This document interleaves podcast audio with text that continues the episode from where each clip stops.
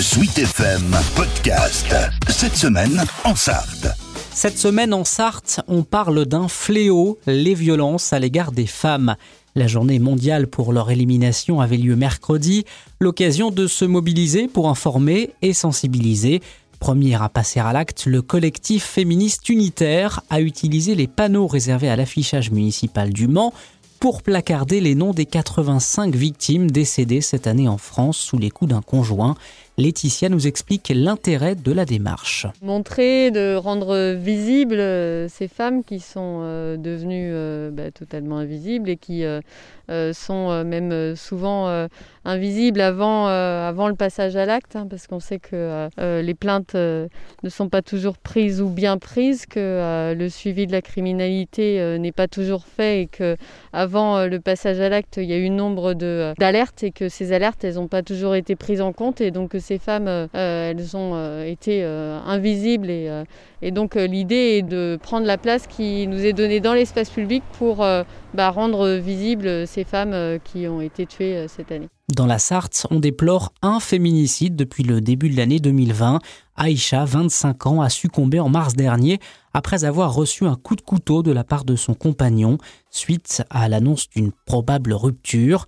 Pour éviter que ces drames n'arrivent, le commissariat incite les victimes à oser dénoncer leurs conjoints violents. Et selon le patron de la police, Emmanuel Morin, elles sont de plus en plus nombreuses à accepter de porter plainte. Alors non seulement les victimes osent plus parler, mais euh, il y a plus de situations de ce type qui sont portées à la connaissance de la police et qui donnent donc lieu euh, derrière à des procédures judiciaires, parce que c'est un phénomène, heureusement, qui commence à être de moins en moins euh, admis hein, dans la société. On en parle beaucoup, ça commence à passer dans les esprits, le fait que ce ne sont pas des choses normales, ce ne sont pas des choses tolérables, ce sont des choses qui doivent faire l'objet de procédures et dont les auteurs doivent être Le travail de la police, euh, c'est tout d'abord de traiter l'aspect judiciaire des choses, hein, de, traiter la procédure, de, mettre l'auteur euh, de ces infractions pénales hors d'état de nuire en le déférant à la justice. Mais l'objet de ce qui a été mis en place au commissariat, c'est également, au-delà euh, du traitement judiciaire de l'auteur, de pouvoir accompagner la victime sur les aspects sociaux, sur les aspects psychologiques, de pouvoir l'aider en fait à, à, reconstruire sa vie et tout au moins de pouvoir l'orienter facilement sur les acteurs qui vont pouvoir le faire. Je pense euh, évidemment aux assistantes euh, sociales du conseil départemental qui travaillent avec nous euh, depuis plusieurs années déjà, mais aussi à la psychologue du commissariat qui a été recrutée spécifiquement pour aider les victimes. Quant aux plaintes des victimes, elles donnent lieu dans la majorité des cas à des convocations au tribunal correctionnel pour les auteurs de coups et la justice ne leur fait plus de cadeaux, assure Alexandra Véron, procureur de la République adjointe en charge des atteintes aux personnes. Au 17 novembre, on avait environ 500 procédures hein, qui étaient nous enregistrées euh, dans nos fichiers euh, justice et euh, avec un nombre de déferments important par semaine. On a facilement 4 ou 5 voire 6 dossiers qui passent en comparution immédiate avec à l'issue des incarcérations des auteurs et puis on a également des gens qui sont déférés qui font l'objet de contrôle judiciaire. Donc je disais facilement effectivement jusqu'à une dizaine de déferments par semaine. Quand ce sont des violences vraiment isolées, un seul épisode de violence et des violences qui ne sont pas d'une intensité importante. On va parler d'une gifle, par exemple, dans un contexte de séparation. On convoquera les gens à bref délai, on leur demandera de faire un stage de lutte contre les violences sexuelles et sexistes, mais on n'ira pas forcément, bien évidemment, sur un déferment. Les déferments sont quand même réservés aux violences graves, déjà, commis avec des armes et dans des contextes où elles sont récurrentes.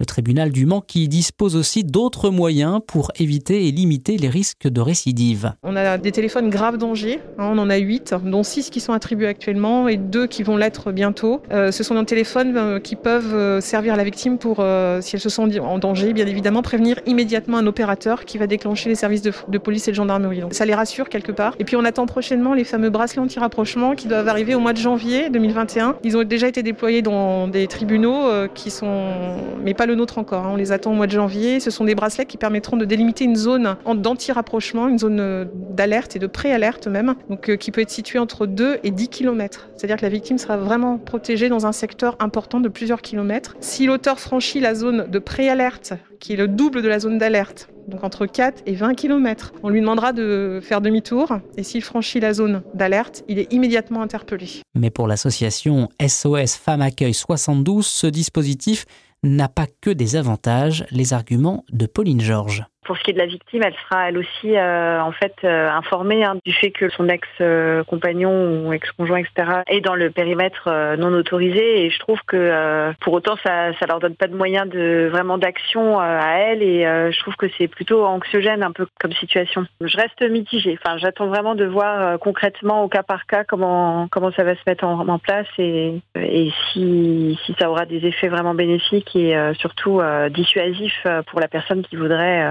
mettre en, contact alors qu'elle elle en a l'interdiction. L'autre volet de la lutte contre les violences faites aux femmes, c'est la formation des forces de l'ordre pour mieux prendre en charge les victimes.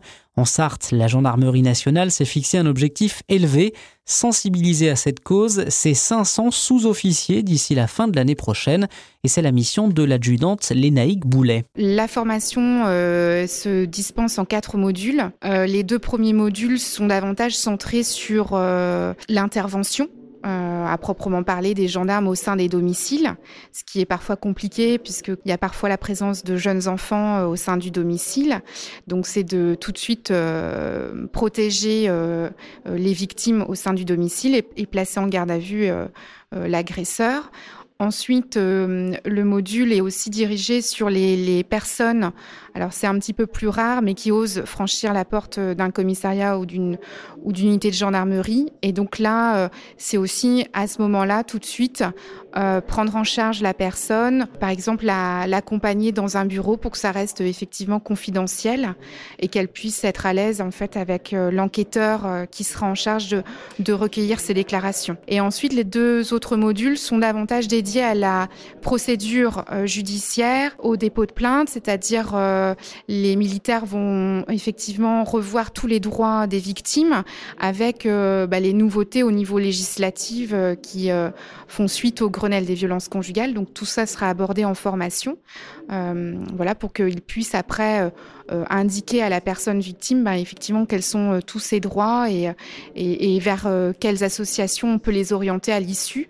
Ça va au-delà du dépôt de plainte. En fait, le gendarme accompagne euh, la victime vers les associations.